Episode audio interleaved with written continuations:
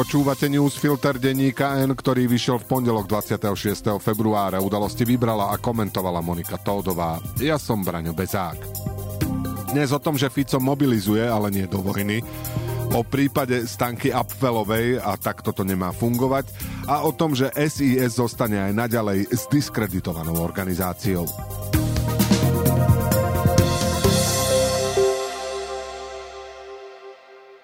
Novela trestných kódexov nevyšla v zbierke zákonov ani 10 dní po tom, čo ju podpísala prezidentka Zuzana Čaputová. Bráni tomu predseda Národnej rady a Hlasu Peter Pellegrini, ktorý novelu stále neodoslal ministerstvu spravodlivosti, ktoré ju má zverejniť v zbierke.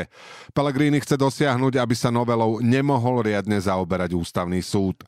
Situácia, keď kandidát na prezidenta Pellegrini marí riadny chod ústavných orgánov štátu, je pre koaličného kandidáta samozrejme veľký problém.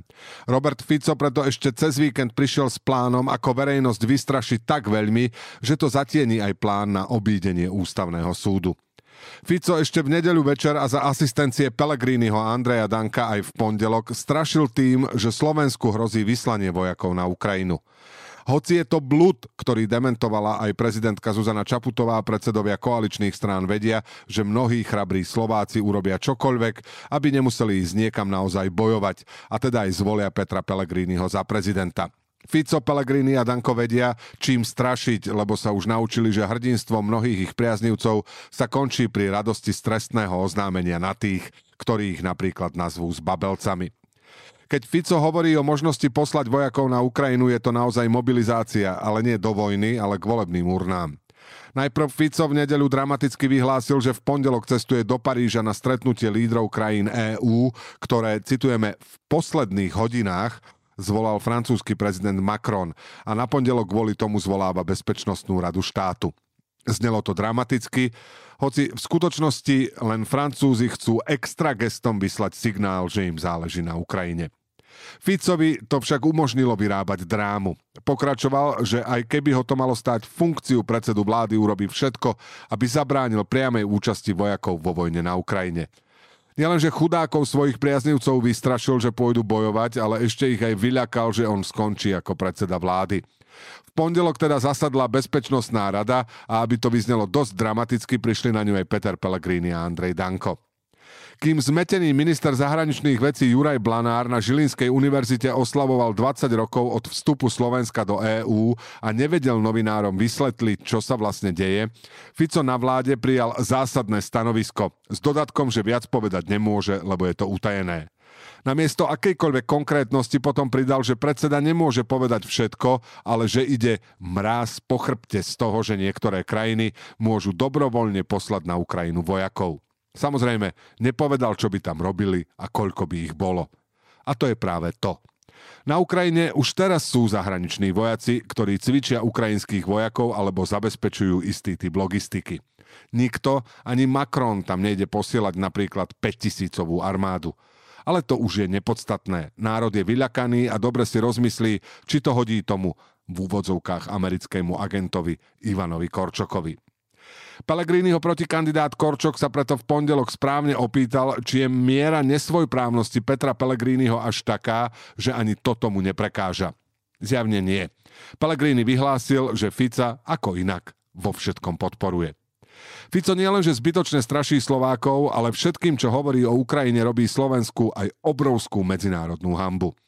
Poľský premiér Donald Tusk už povedal, že ho Ficové reči o Ukrajine šokovali.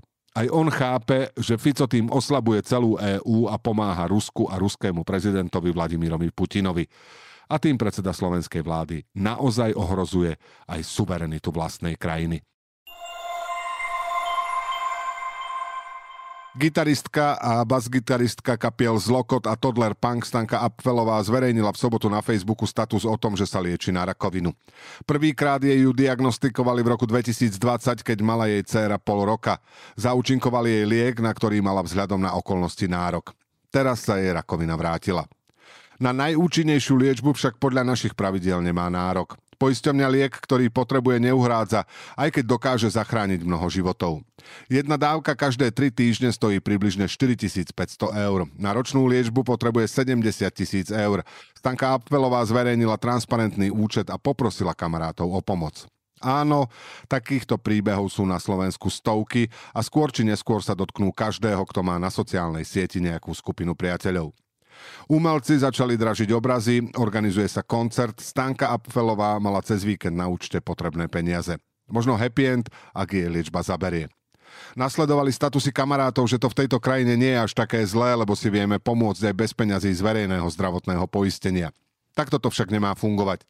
Nehovoríme o situácii, že liek ešte nie je vynájdený a jeho cena úplne uletená.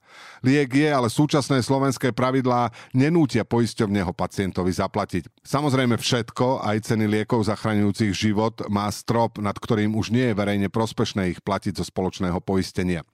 Ak však aj lekári opakovane poukazujú na to, že to, čo sa bežne uhrádza v Českej republike alebo v Rakúsku na Slovensku nedostanete, nemáte dôvod veriť, že nastavenie slovenského systému je vlastne správne. V praxi potom musíte ako chorý človek zverejniť svoju diagnózu a ukázať svoje súkromie. Hovoríte o svojich deťoch, napríklad o tom, že chcete, aby ešte mali mamu. Potom musíte poprosiť kamarátov o peniaze a tiež o to, aby aj oni poprosili svojich kamarátov.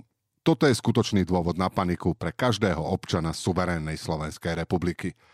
A ešte dôvetok, prípad Stanky Apfelovej napokon pomôže aj iným, alebo sa o tom minimálne bude znova diskutovať. V pondelok popoludní vyzval poslanec KDH František Majerský ministerku zdravotníctva Zuzanu Dolinkovú, aby čo najskôr poisťovne liek, ktorý potrebuje aj Stanka Apfelová, uhrádzali ženám z verejného zdravotného poistenia.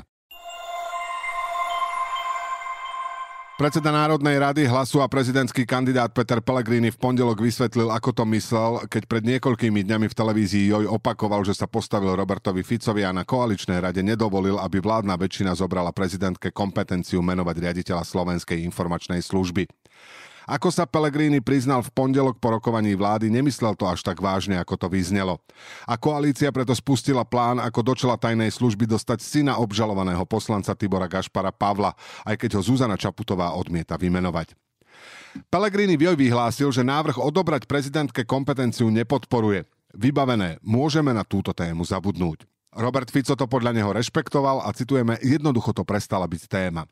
Predseda PS Michal Šimečka, ktorý s Pellegrinim diskutoval, na to povedal, že bohužiaľ na toto sa nedá spoľahnúť, lebo pokojne sa môže stať, že Fico to znovu dá na stôl a Pellegrini urobí všetko, čo bude Fico chcieť.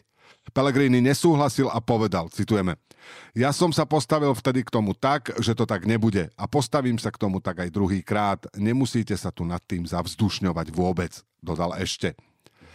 Je to až nedôstojné prezidentského kandidáta, ale stalo sa to, čo predseda PS Šimečka predpokladal. Fico prišiel s návrhom, ako prezidentku obísť a Pellegrini súhlasil.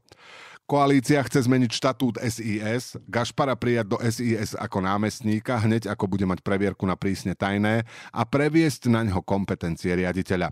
Takto by vlastne riadil SIS bez toho, aby ho prezidentka vymenovala. Zuzana Čaputová v pondelok oznámila, že si nový štatút SIS vypýtala a pokiaľ ho nebude mať, nebude hodnotiť rozsah a povahu zmien. Pellegrini koaličnú kľučku obhajuje. Vláda podľa neho môže takýmto postupom dočasne vyriešiť situáciu, kým prezidentka nekoná. Vláda nemôže vymenovať nové vedenie, to stále zostalo v kompetencii prezidenta a môj postoj neodoberať prezidentovi takéto kompetencie naďalej platí, tvrdí teraz Pellegrini. Takýto zmenený štatút by sa podľa neho v prípade normálnej komunikácie medzi vládou a prezidentským palácom, teda medzi Ficom a Pellegrinim, ani do budúcnosti nemusel uplatniť. To určite nie, pretože Pellegrini by Gašpara okamžite vymenoval. Z doterajších krokov Fica a Pellegriniho je jasné, že z tajnej služby aj naďalej zostane nedôveryhodná a zdiskreditovaná inštitúcia. Už budeme len čakať, či jej nový nevymenovaný riaditeľ alebo jeho podriadení prekonajú aj tie najhoršie zlyhania z minulosti, alebo sa im iba budú chcieť vyrovnať. Verejne sa o tom samozrejme nehovorí, ale bezpečnostné prostredie je zhrozené, pretože takéhoto málo kompetentného riaditeľa ešte nemali. Fico však už žiadnych lojálnych profesionálov nemá a v kulároch sa hovorí o tom, kto všetko ponuku odmietol, hlavne z obavy, že v budúcnosti skončí vo väzení. Preto, keď to inak nejde, musí zabrať rodina. A tak bude aj tajná služba vyzerať. Na jednej strane neschopná a na druhej strane, pokiaľ ide o politickú diskreditáciu súperov, schopná všetkého.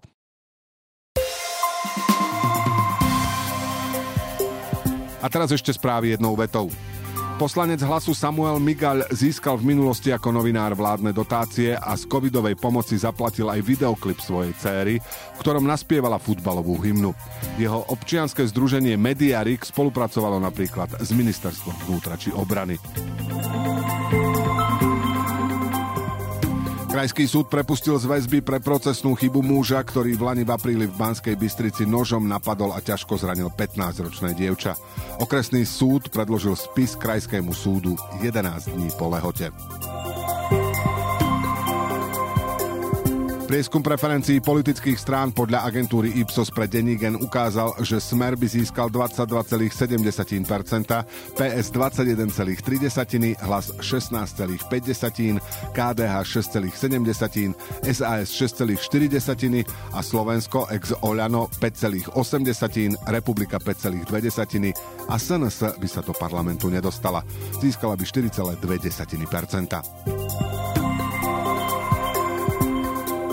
Inštitút INEKO zverejnil rebríčky základných a stredných škôl. Ako najlepšiu základnú školu ohodnotil základnú školu svätého Cyrila a Metoda v Košiciach ako najlepšie gymnázium, školu pre mimoriadne nadané deti na Teplickej ulici v Bratislave a ako najlepšiu strednú odbornú školu obchodnú akadémiu Kukučínova v Trnave. Otec Daniela Tupého na súde za Dámom Puškárom, ktorý je obžalovaný z vraždy jeho syna, vyhlásil, že nechápe, ako niekto môže skracovať doby premlčania pre vraždu. Vražda by podľa neho nikdy nemala byť premlčaná. Súd bude pokračovať 20. mája. Mária Kolíková nebude kandidovať za predsedničku SAS, kandidujú Branislav Gröling a Igor Prieložný. Kolíková kandiduje do Republikovej rady. Maďarský parlament ako posledný z krajín aliancie schválil vstup Švédska do NATO. Podľa švédskeho premiéra Ulfa Kristerssona ide o historický deň. Udalosti do dnešného Newsfiltra vybrala a komentovala Monika Tódová. A na záver posledné slovo odo mňa. Blíži sa Deň žien, sviatok, ktorý si Smer privlastnil.